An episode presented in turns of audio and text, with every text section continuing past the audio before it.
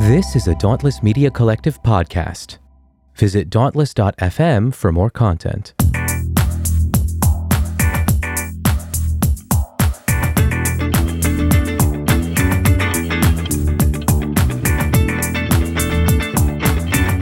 I regret to inform you, you're on Chapel Probation, a podcast that takes a critical look at evangelical colleges and universities, and a bunch of other things. I'm your host, Scott Okamoto. Greetings, reprobates. So I was thinking it's sometimes a little bit lonely um, being someone who deconstructed a long time ago, um, and also being in this amazing community of deconstructed folks. We didn't have great podcasts or Facebook groups to turn to for guidance or support. Just a quiet exit from a shitty world of bigotry and intolerance and questionable theology. I had a few friends who also had left somewhere along the way, and we would share stories and memories. And don't get me wrong, the current deconstruction world is amazing. It's a huge part of my life today, and I'm so grateful for everyone I've met. I just don't know many of the big names, the music of evangelicals of the past 20 years, or most of the crappy books. I'm completely ignorant of almost all Christian culture of the past 20 years. Thank Buddha. All this to say, meeting Dr. Julie Ingersoll through Chrissy Stroop has been super cool because she too left a long time ago. But she has made a life as a professor and researcher of religious studies. So while we relate to each other as old school apostates, she knows the names and the books. Most importantly to me, Dr. Ingersoll is a fellow fly fisher, and you all should thank your deity of choice that I didn't just make this a fly fishing episode. If I get burned out doing this though, hmm. Uh, I am Julie Ingersoll, and I'm a professor of religious studies. That's what I do for a living. Yes, you are. You are. You have just raised the bar of gravitas of this podcast simply by coming on. um. And you can call me anything but Miss Julie. Okay, please. so no. Let me write this down. No, Miss as, Julie. as a Yankee exile to the South, I get that way too much. yeah, so you're not from Florida originally. No. No. Nope. Um, in fact, you have roots in California, as I recall. I do. Yeah. I always say that I'm really from Maine, but my heart's been in California since I moved there in the mid 80s. Okay. Yeah. I lived there until I, on and off until I finished grad school at Santa Barbara in 97. Right. So it's going to be tempting Yeah. for us to talk about fishing. So we, we'll leave that to I the know. end. Because if we put it at the beginning, everyone's just going to stop listening, and um, Uh, it'll just be you and me, which is fine for later. So, um, so t- tell me about your your story, your background. Uh, how did you get to be in this position and do the research that you do? How did I get sucked into the crazy? Yeah. um, well, uh, I grew up in New England. Uh, my mom is a really committed uh, Episcopalian. She goes to her church that she went to since she was about two years old. Um, and so she dragged me along, but it was never really important to me. I never connected with that part of Christian tradition, really. Um, I was much more uh, interested in ideas, and that seemed more like uh, community, uh, which is actually how I understand religion now. But anyway, so growing up, I didn't. I, I went to church because she made me, but that was about it. Um, but in college, uh, I met um, uh, someone who would become my husband, um, and became a kind of reformed, very specific version of Christian. Um, although I didn't understand it as that at the time, I just understood it as Christian. Um, and uh, my my now ex uh, and his family were um, uh, very um, ardent Christian Reconstructionists, um, very much in the kind of inner circle of that world. Uh, my brother-in-law published a bunch of Rush Rushdoony's books, and you know Rush Rushdoony would come and visit and stay with family members, and Gary North would come and stay with family members. David Chilton came and stayed with family members. So all of those early Christian Reconstructionist folks were yeah, kind of around in the water. So what what And is I a Christian Reconstructionist? Because I'm thinking a lot of Ah, okay. a lot of our Yeah, listeners are younger. ahead, and, yeah. Yeah, yeah. So this is a relatively obscure movement within conservative Christianity that many people won't have heard of, but have been influenced by without realizing it. So this uh, version of Christianity is really what popularized um, what we now call dominion theology, um, and really built the Christian school movement upon which the Christian homeschool movement was built. Uh-huh. So this guy Rushdoony uh, laid out this biblical critique of public education and a strategy for dismantling it in order to bring about a theocratic society. Um, yeah, I know, right? Wow. Wait, so was there a was there a um, college organization involved with this, like you know, like a Campus Crusade? There or? really wasn't. Uh, no, no. Actually, I was uh, a political science major, and I was interested in politics, and I was a Republican, and I was working with the College Republicans, ah. um, and met people who were Christian Reconstructionists who were in the area to work on some political campaigns. Okay. And this would have been about uh, in the 1980. Uh, okay. 1980. Yeah. Okay. Yeah, long time ago. Yeah. No, I'm I'm just a little bit after you, so. um, just just a little. Um, but um. Okay, so you you through your relationship, and through the people you were hanging out with, got involved with this church, and so yes. how how similar was this movement to like today's evangelical? Uh, would would there be any any crossover there? Well, this today's evangelicals are a lot more similar to this movement than they were right. then. Okay. Uh, this movement has had a huge influence on evangelicalism. Uh, but I would think if you wanted to look at specific, maybe individuals or sites that uh, that are illustrative of it today, uh, you would probably look at the really uh, heavy duty reformed part of evangelicalism.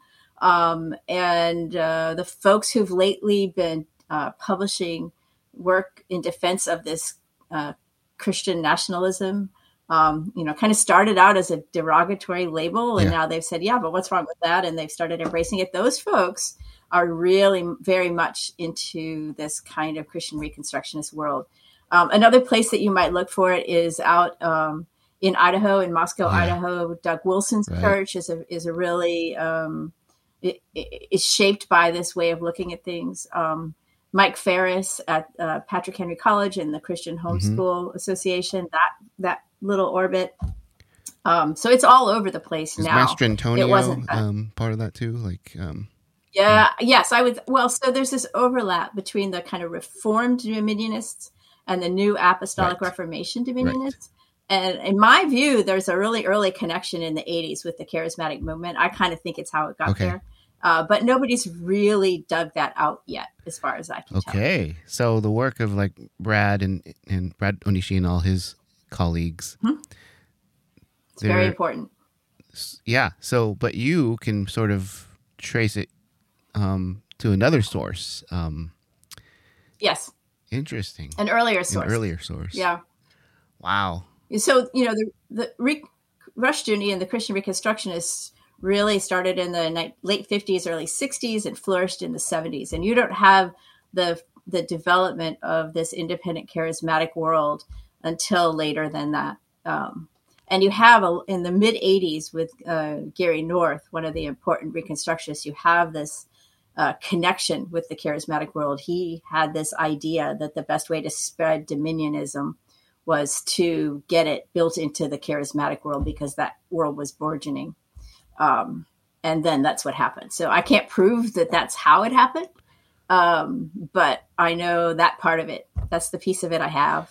The rest of it, I haven't dug it up. Yeah, somebody should. Yeah, that's a grim.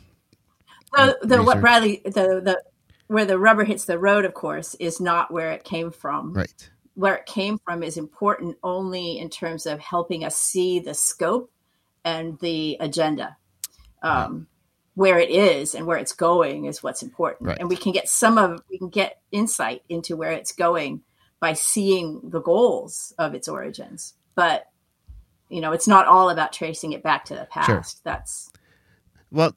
Yeah. Do you think people like Peter Wagner and all those guys were aware of the connection to their to the reformed uh, or to the to your, your brand of Christianity? I, I don't know. I don't. It was the Mumfords who were at, at Maranatha Ministries mm. who were working closely with Gary North, um, and how that might have made its way out. I'm not really clear about. Um, I know that I, um, as part of my as part of my move out of this world, actually, uh, I was I was part of a charismatic church in Los Angeles. I was never a charismatic, but there was just a lot of affinity between not so much the even the eschatology or the other parts of the theology, but in terms of the um, kind of religion on the ground and how it should work in the world, they they were completely compatible. Okay, um, so yeah, it's so really like dominion theology is really the linchpin, and of course one of the early New Apostolic Reformation books is called Dominion, right? right? Um, was that wagner's book? Was that Waggoner's? Yeah, I, think, I, I can picture that on my parents' bookshelf. I can picture it, right? It's blue. it's over here uh, somewhere, but yeah. yeah and uh, so, just for you, how did you? When did you start deconstructing? Was it because you didn't want to be dancing with the uh, with the charismatics or um, barking like a dog? Or... No, no, the charismatics are oh, okay. great.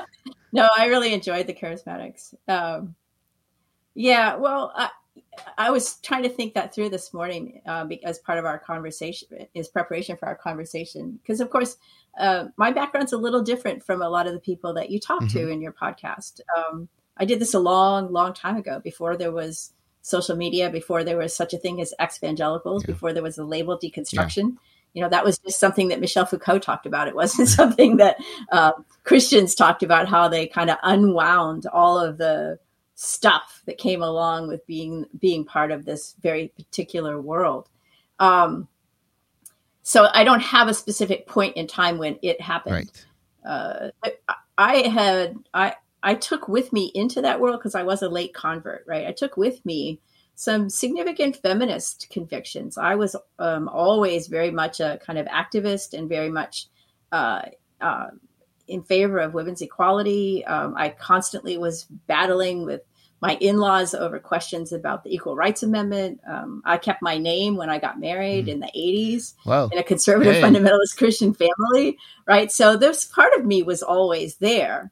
Um, so I think that there was always something that uh, I now call cognitive dissonance, but I didn't have a label for it then. Um, I was just struggling with trying to make sense out of how to exist as who I am in the context of this framework that I had come to believe was true. Mm. Um, so there, so when it's, I mean, it unra- in some ways it started unraveling from the very beginning, yeah. right? Um, yeah. It, you know, that, I mean, that was always uneasy. And uh, a lot of my journey was an intellectual journey. Um, so there were really important books. Katharine Bushnell's God's Word to Woman was crucial. I don't know if you're familiar with mm. that. Um, uh, it was Kristin Du Mez's first book was on Katharine oh. Bushnell. Uh, and, and, Bushnell was a she wrote in the 20s. She was a Quaker, and she wrote a book. Uh, no, it wasn't God's Word to Women. I'm sorry, it was on women speaking. Mm. Um, and she wrote about. Oh no, I think I'm confusing the two. Are see, this was a long time ago. Yeah. I think on women speaking was an earlier article. Um, but anyway, these were very early arguments that the Bible teaches women's equality, that it doesn't teach patriarchy.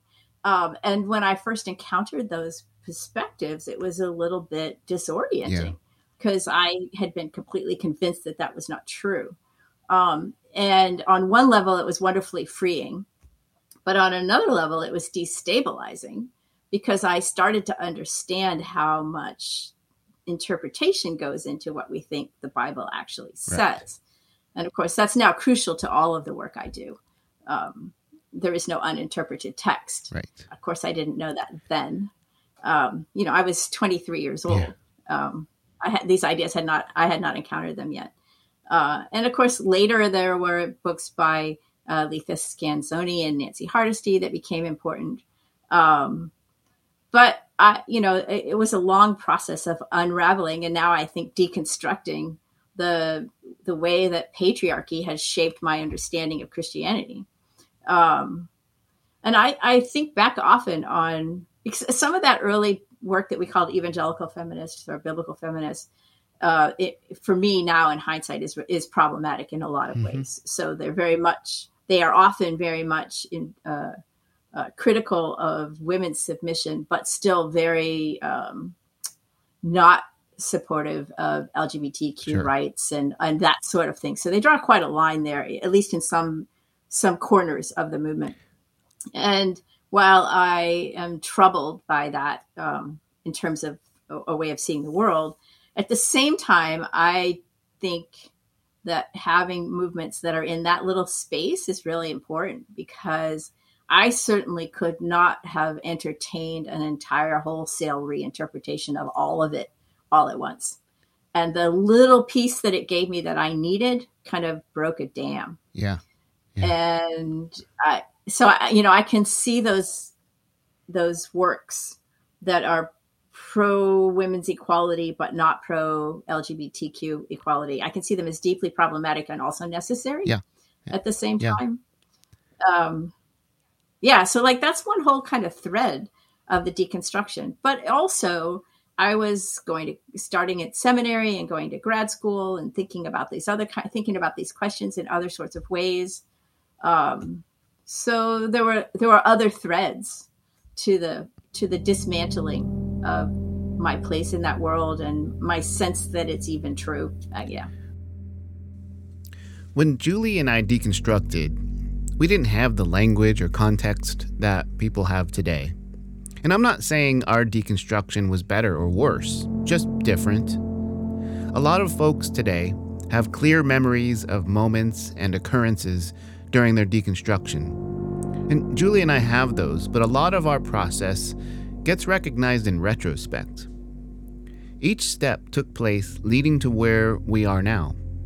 So it's weird. I have some sympathy for um, the Duggar daughter, I can't remember her name, who escaped one of the most horrific branches of the Christian tree, only to land in a slightly less horrific one. I get the criticism.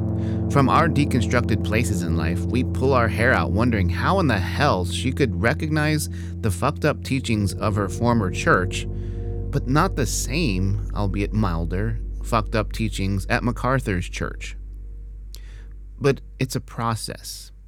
I mean, I would be embarrassed if people saw me at early points in my deconstruction.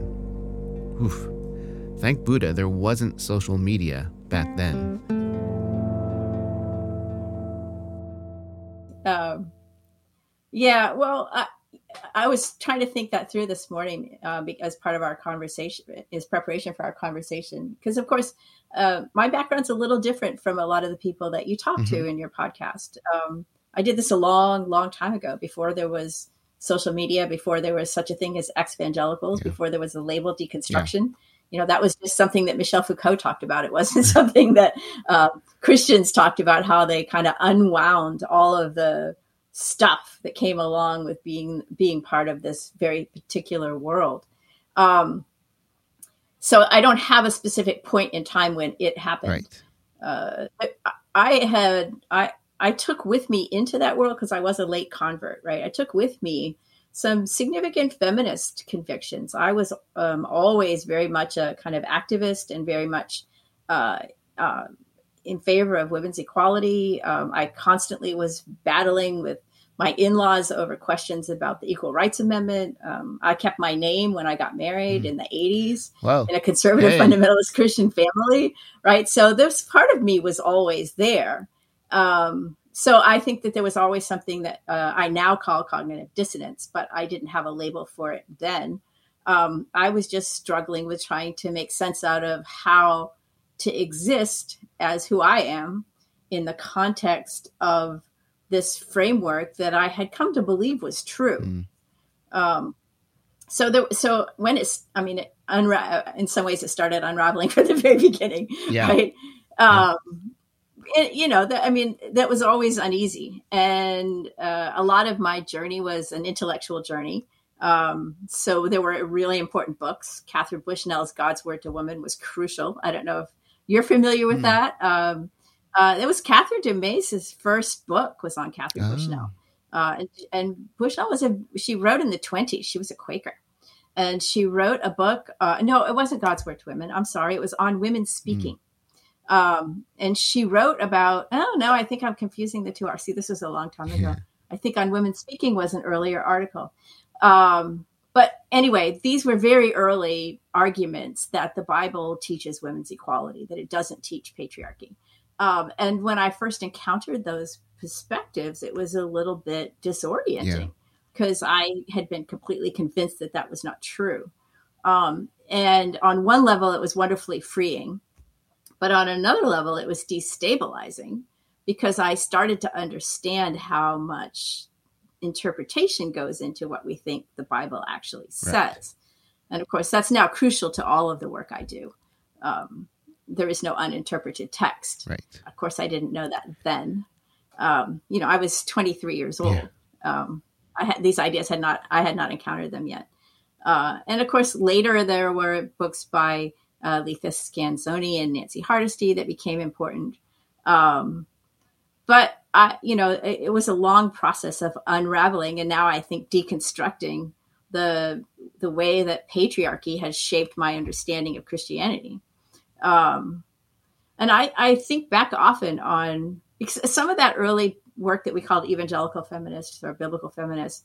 Uh, it, for me now in hindsight is is problematic in a lot of mm-hmm. ways. So they're very much they are often very much in, uh, uh, critical of women's submission, but still very um, not supportive of LGBTQ sure. rights and and that sort of thing. So they draw quite a line there, at least in some some corners of the movement.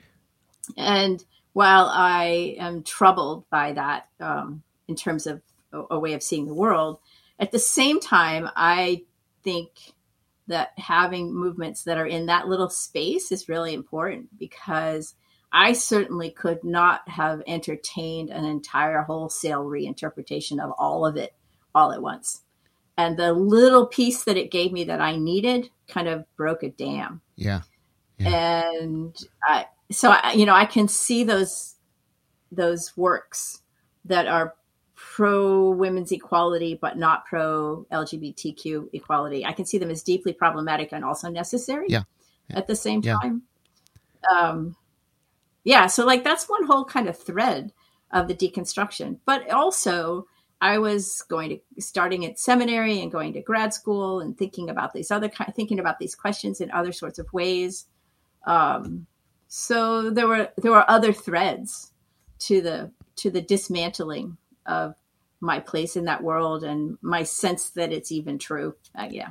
Would would you say that there those early uh, evangelical feminists were still a form of complementarianism? Well, yes, but that's anachronistic. That term didn't exist right. yet. But the idea right? that there's uh, these specific roles God intended for between men and women um, that they assume are biblically based. Um, yes and no. Uh, certainly, binary understanding of gender mm-hmm. was central there. Right. Um, and the argument really didn't go to the point where you're talking about until the 80s, till the mid to late 80s, with um, the you know recovering biblical manhood and womanhood, for right. example. Uh, that that's really the introduction of this label complementarianism that was trying to, I think, just remarket older patriarchy women's submission theologies. But in the era that we're talking about, it was really about women's submission, right? And a and of um, a, a hierarchy in marriage, and limited limits on women's leadership in the church. Uh, complementarianism goes further and actually argues that it's a violation of women's essential nature right.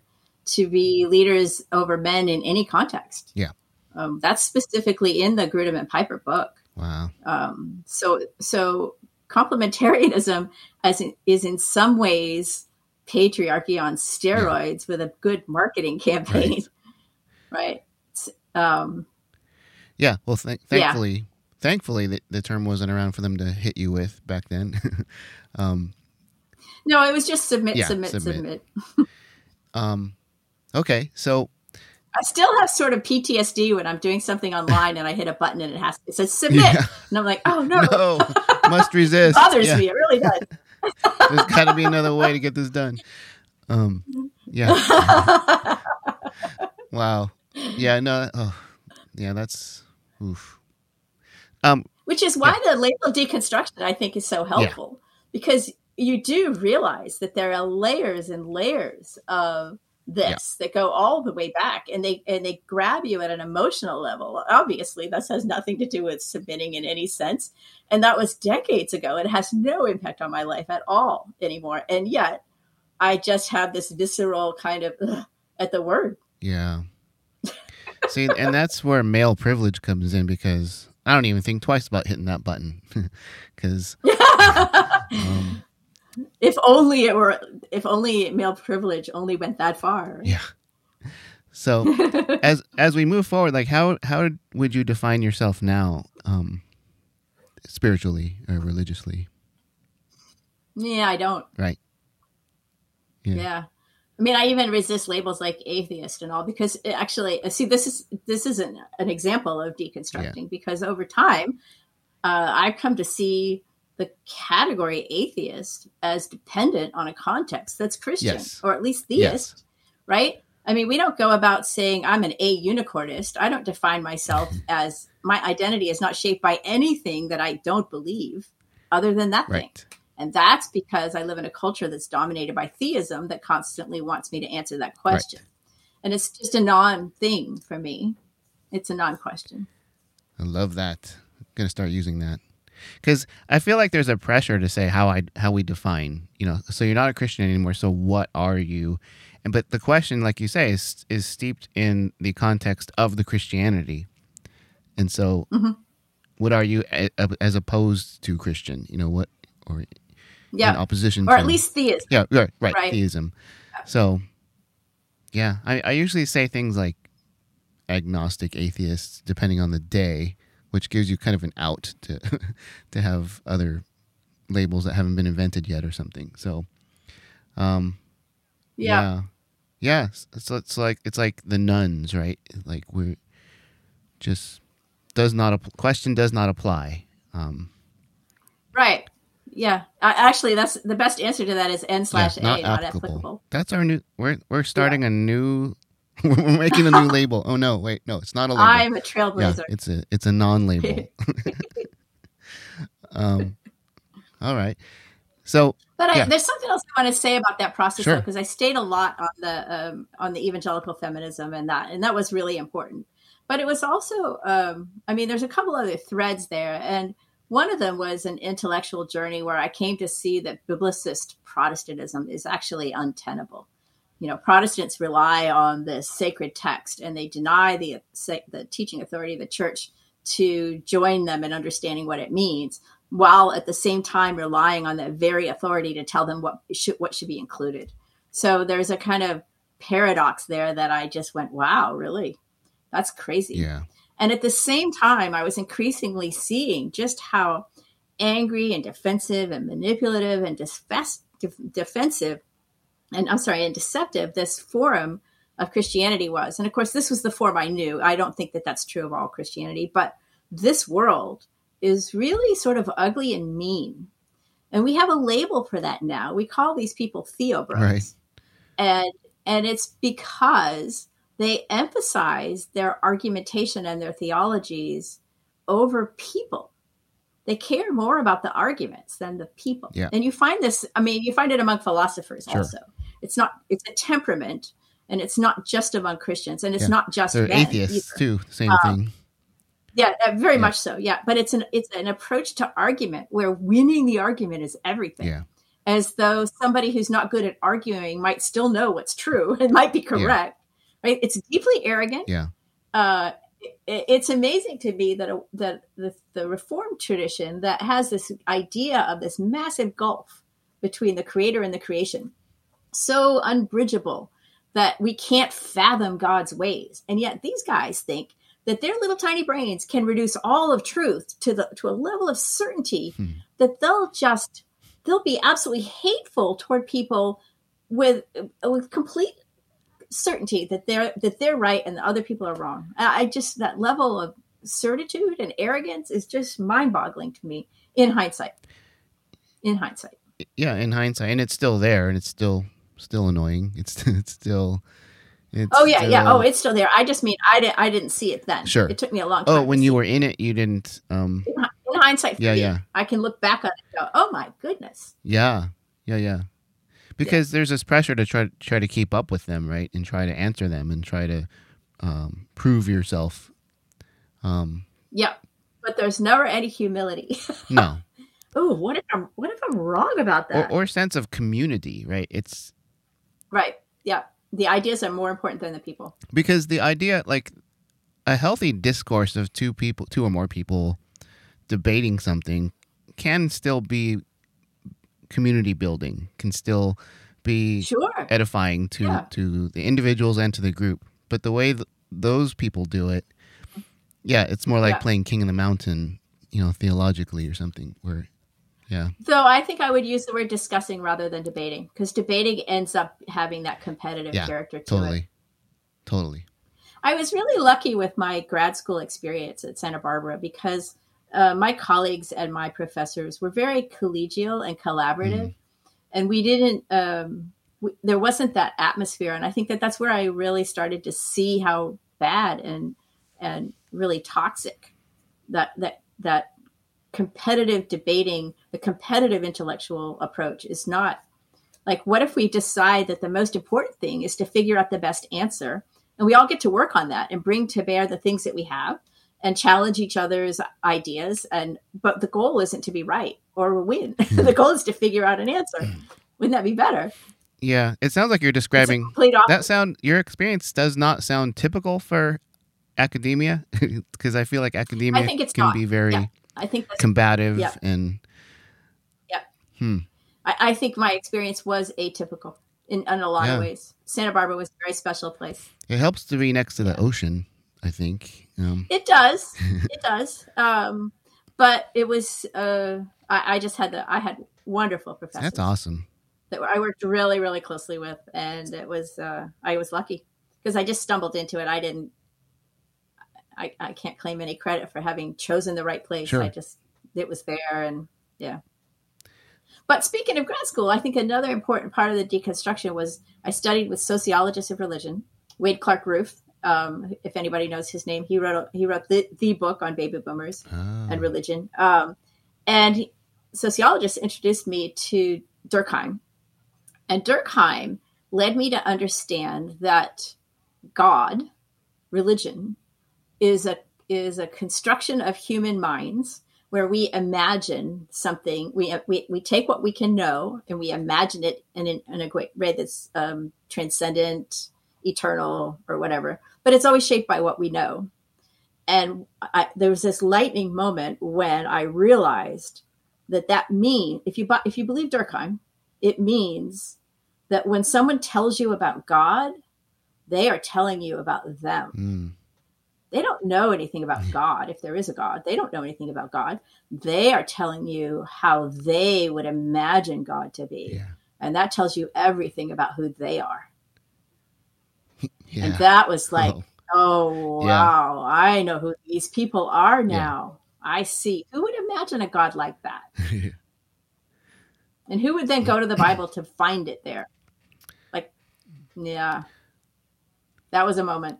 Yeah, I have a blog post that pretty much says that in much, much more um, immature ter- terms, but where like each time I I had a revelation about the world, the God I believed in changed with that. So, as a kid, I believed God hated gay people and and didn't want me to swear or drink alcohol, and then oh no, gay people are fine. Um, and languages is like you know you just keep developing and your god keeps ironically developing with you um, Right. changing with you Yeah. um, so yeah it's like a projection And Durkheim says that's what we should expect.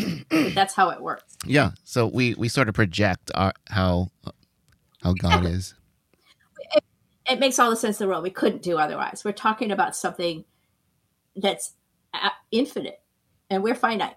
So we have no, we can't, we can't bridge that. If it's if there is such a thing, we can't bridge it.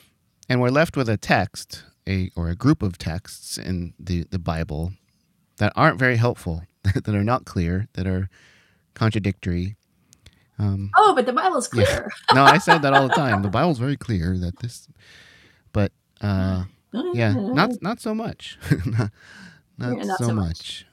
Um, so uh, I see you, have I, I have to take cues from you because my book just came out and your book is right behind you. Um, that's, oh yeah, it's I when I do it, it just stays. It just lives perfect. there, so that I don't have to think about a background when I do interviews. Yeah, no, yeah. Congrats on the new oh, book. Thanks. That's exciting, isn't it? Yep. It's really fun to see it in print. It's fun and a little scary because now people are telling me they're reading it, and I'm like, oh no. oh, I know. um. Yeah, and it is up until now. You could always fix it, right? And, it yeah, reminds no, it. And now there. it is whatever it's it was in the moment. um. So yeah, tell me about your book, Building God's Kingdom, and um, how you wrote it. Well, this book was 35 years in the writing. It really does go. It's about the Christian Reconstructionists, and it goes back to um, the origins of it. So some of it, it's not, but it's not a memoir. I mean, my I'm present in it. My I'm you know trained as a scholar of religion, and the you know in my in my generation of training, it was not self reflexive. It was keep yourself right. out of it. It's not about yeah. you. So the book itself is not is there's not it's not shaped by my personal stories and that sort of thing. Uh, it's shaped by ethnographic field research that I was trained to do um, in, in, my doctoral program in religious studies. Um, but my editor forced me to write this preface that's kind of autobiographical, which I still am uncomfortable with. But uh, so it's there, um, and I think it's important that it's there because um, I don't, I don't because keeping myself out of it doesn't mean it's quote unquote objective. There is, I don't believe that you can be objective. And situating myself in relationship to the work I did is certainly something that is um, important for readers to have when they evaluate what they what I say. Um, so in some ways, I suppose it would make my um, evidence stronger because um, I have not only interview evidence and documentary evidence and historical evidence, but also personal observations, personal experiences. Um, but it could also raise questions. You know, I, I, left. So people often want to discount the views of people who are X something. Yeah. There's a real problem intellectually with that, but it is the default yeah. that we yeah. have. Um, as though somehow the people who leave have a vested interest that the people who stay don't have, which is not hmm. correct. Mm. Um, but but yeah, so I have a I I, uh, I, I married a Christian Reconstructionist and, and lived in that community for quite some time. Uh, I worked in a Christian Reconstructionist Christian school for not a long time. I only worked there uh, briefly. Um, but uh, when I was married, we actually started a Christian school. So I have quite a bit of experience in the context of that Christian school world. Um, and then I kind of described how I gradually left that world. Um, but yeah, so the book is part a, uh, a kind of analysis and explanation of the theological system that that Reconstructionist relies on. That I argue they spread to the rest of evangelicalism with the Christian school movement and then the homeschool movement. Uh, and then it's a kind of fieldwork based just exploration of where those things are kind of out in the world. So I go to I, I study a Christian school that that I wasn't uh, familiar with here, but it's here in Florida. I found it. Uh, I actually, interestingly, I found it. I was just looking for a nearby Christian school to do some field work, and I found one that was based in Christian Reconstructionism. They had Rush Rushdoony as their first graduation speaker, and it was just like it was the perfect uh, case study for what I was trying to look at uh, but also homeschool conventions. Mm-hmm. Um, I do some work on the creationist movement that's related to this, um, and uh, some work on David Barton and the kind of fringes of the what was going on at the time, which was the Tea Party movement, right. and the way because my because the larger argument of the book is that even though people haven't heard of this movement, they have been influenced yeah. by it if they are part of this kind of conservative evangelical world. They have been shaped by Christian Reconstructionists and the work of Rushdoony. Um, Ugh. It's, it's kind yeah. of scary. It's, it's kind of, yeah. Then I think she endures verbal abuse for a season and she endures perhaps being smacked one night and then she seeks help from the church. There is a pile of dead bodies behind the Mars Hill bus. and by God's grace, it'll be a mountain by the time we're done. You either get on the bus or you get run over by the bus. Those are the options. There's nothing holy about writing discrimination into the law, and I am tired of communities of faith being weaponized because the only time religious freedom is invoked is in the name of bigotry and discrimination. I'm tired of it. Hi, I'm Nate, producer and co host on the Full Mutuality podcast. Let's talk about inequality. It's everywhere. Whether it's rooted in race, gender, ability, or sexuality, there's bound to be an imbalance in power, influence, representation, and access. On our show, we want to explore areas of religion, culture, and society where justice is needed in order to bring about true mutuality. I hope you'll join us for some enlightening, fun, and at times uncomfortable conversations as we envision a world where everyone can live free from systems and structures that keep us from being truly equal. You can find us on your favorite podcast app or visit our website, fullmutuality.com, to find a list of all the platforms we're available on.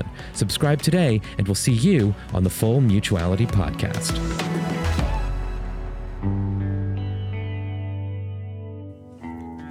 So, what do we do with our former selves? The, you know, the embarrassing former self.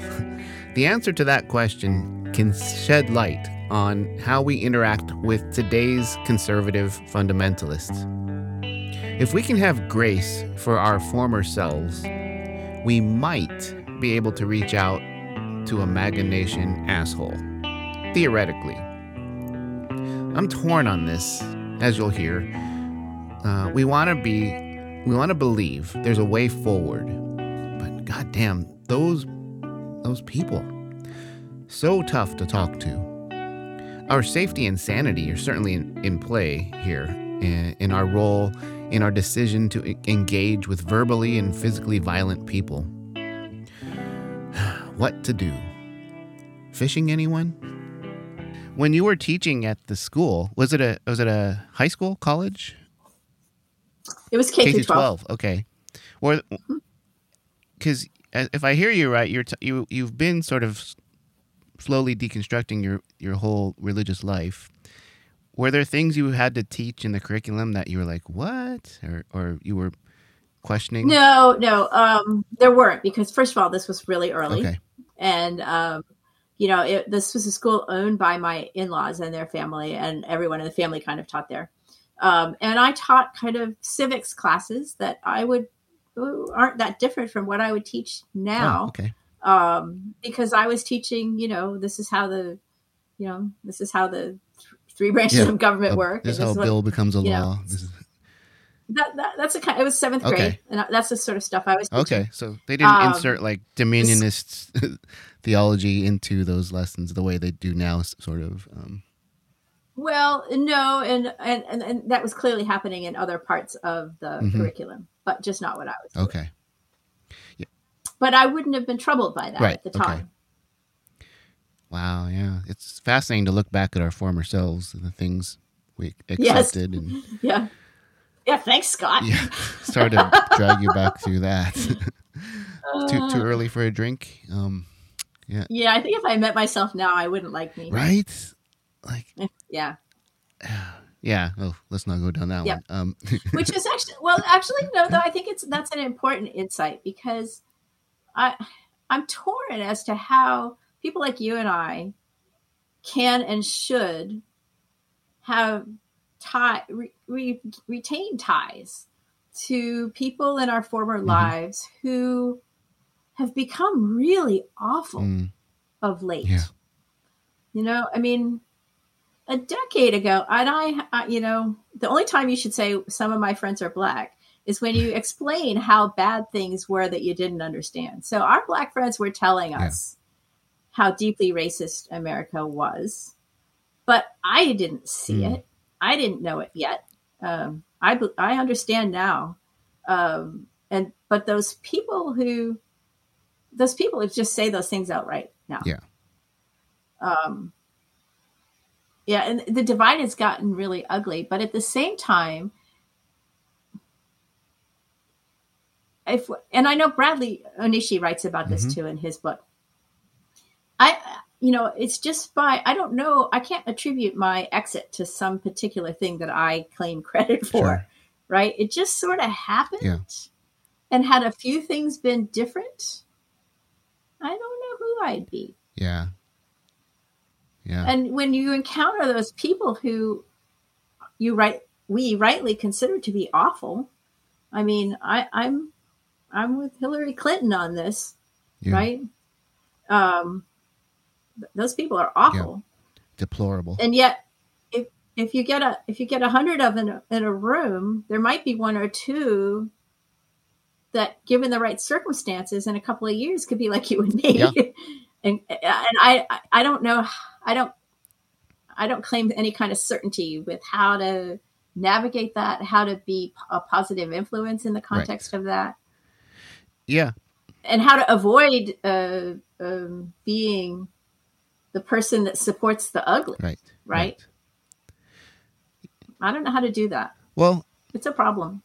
It is, but I feel like like we're we're part of this little Twitter thread uh, with Chrissy Stroop, and I feel like that's sort of the mission of of why we exist as a group is to support each other in pushing back at all the things you just described. So we we each might have reach within our own social and, and academic and work circles, but I think as as we've sort of band together we share resources, we share share stories, we encourage each other.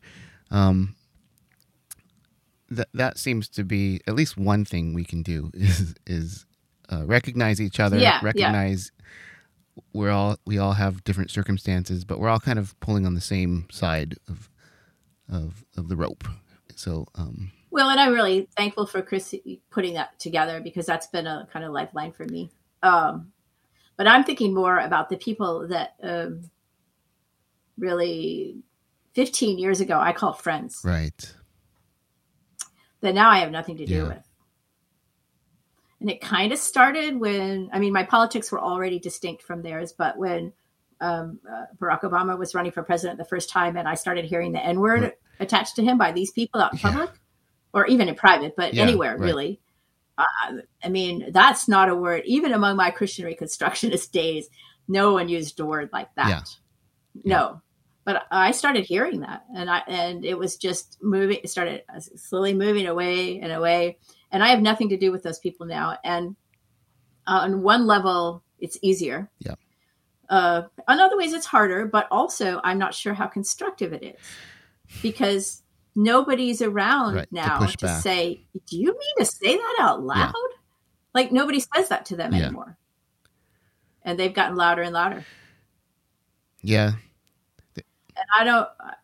That's the part that I struggle with. Yeah, me too. Because on one hand, we have to we have to have boundaries for our own sanity. we have to, we have to, and we also have to be mindful of who we associate with and who we.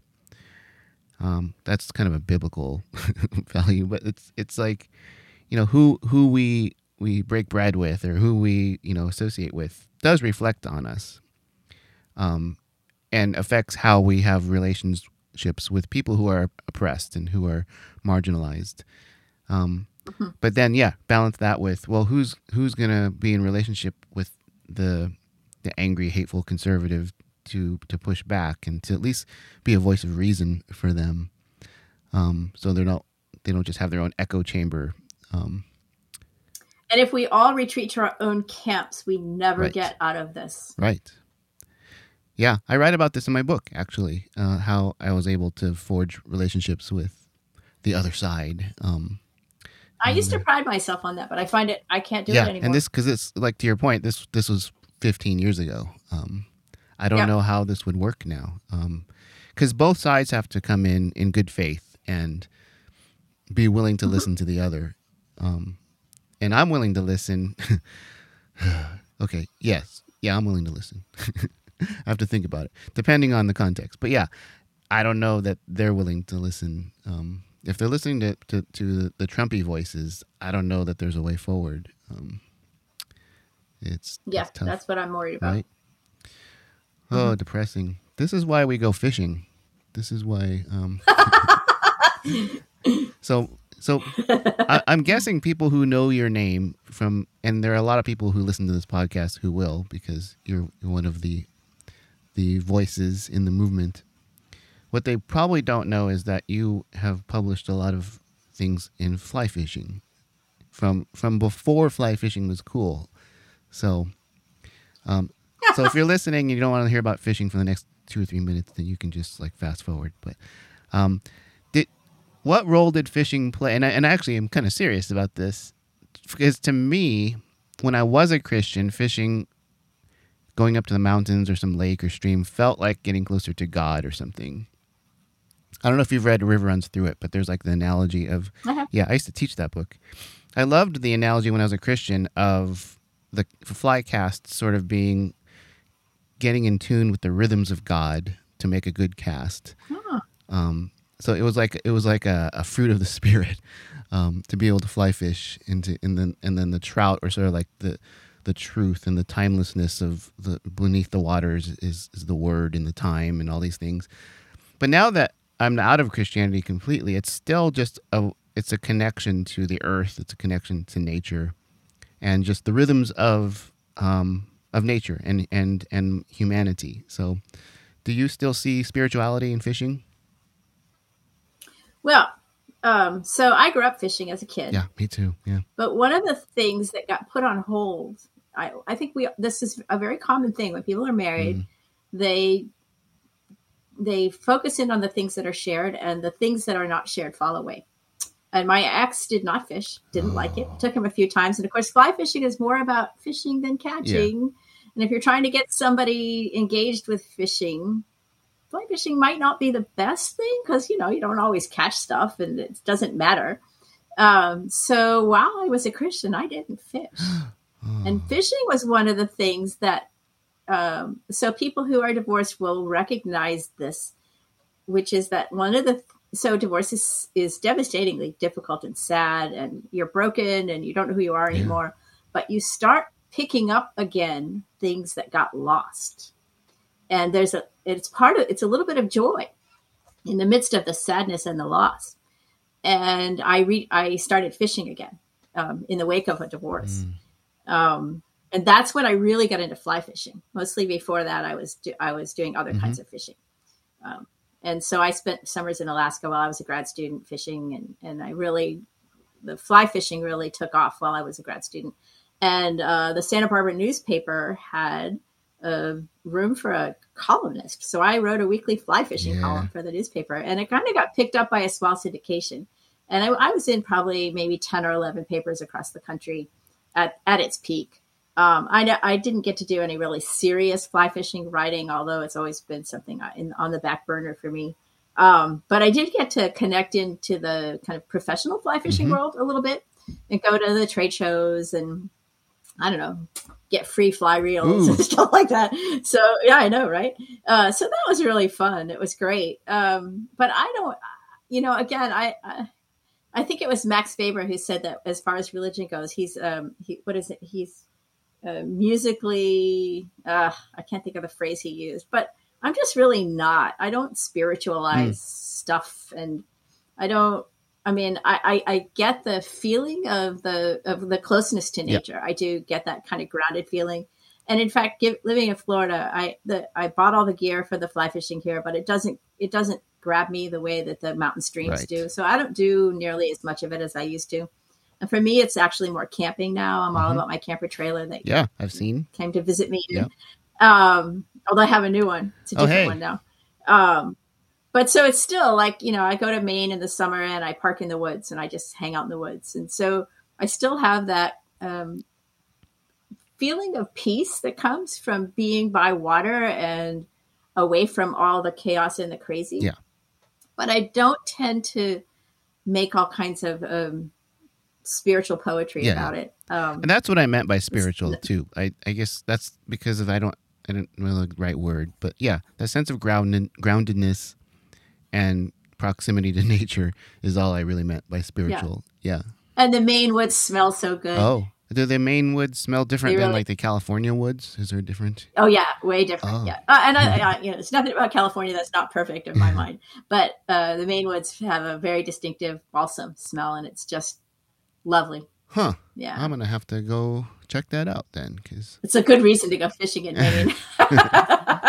because there is a smell of, of you know of the kinds of trees and, and the moisture in, in Uh-huh. the air and um, yeah. So all of those things are why I like to get away because you know you've seen I live in San Gabriel Valley, California, so getting away to places remote, yeah, that's pretty awesome. yeah And you have a ni- you have them within a nice proximity. Like I love the areas that you got to get to go fishing. Those are some of the first places that I Oh yeah, fish. like Mammoth, Bishop, like the yeah, Eastern Eastern Sierras and Yeah. Bishop. yeah. It's a good, you know, four to six hours, to, but um, it's reachable in, in, in a drive. Mm-hmm. Um, we're going to Colorado next week um, for a few days, Mm. so hoping to trudge through the snow and get some fishing in. So Nice. What part? um, Breckenridge. So the Blue River Oh, flows okay. pretty much through town. Um, yeah, I, I don't know how the conditions are. I'm just happy to get away.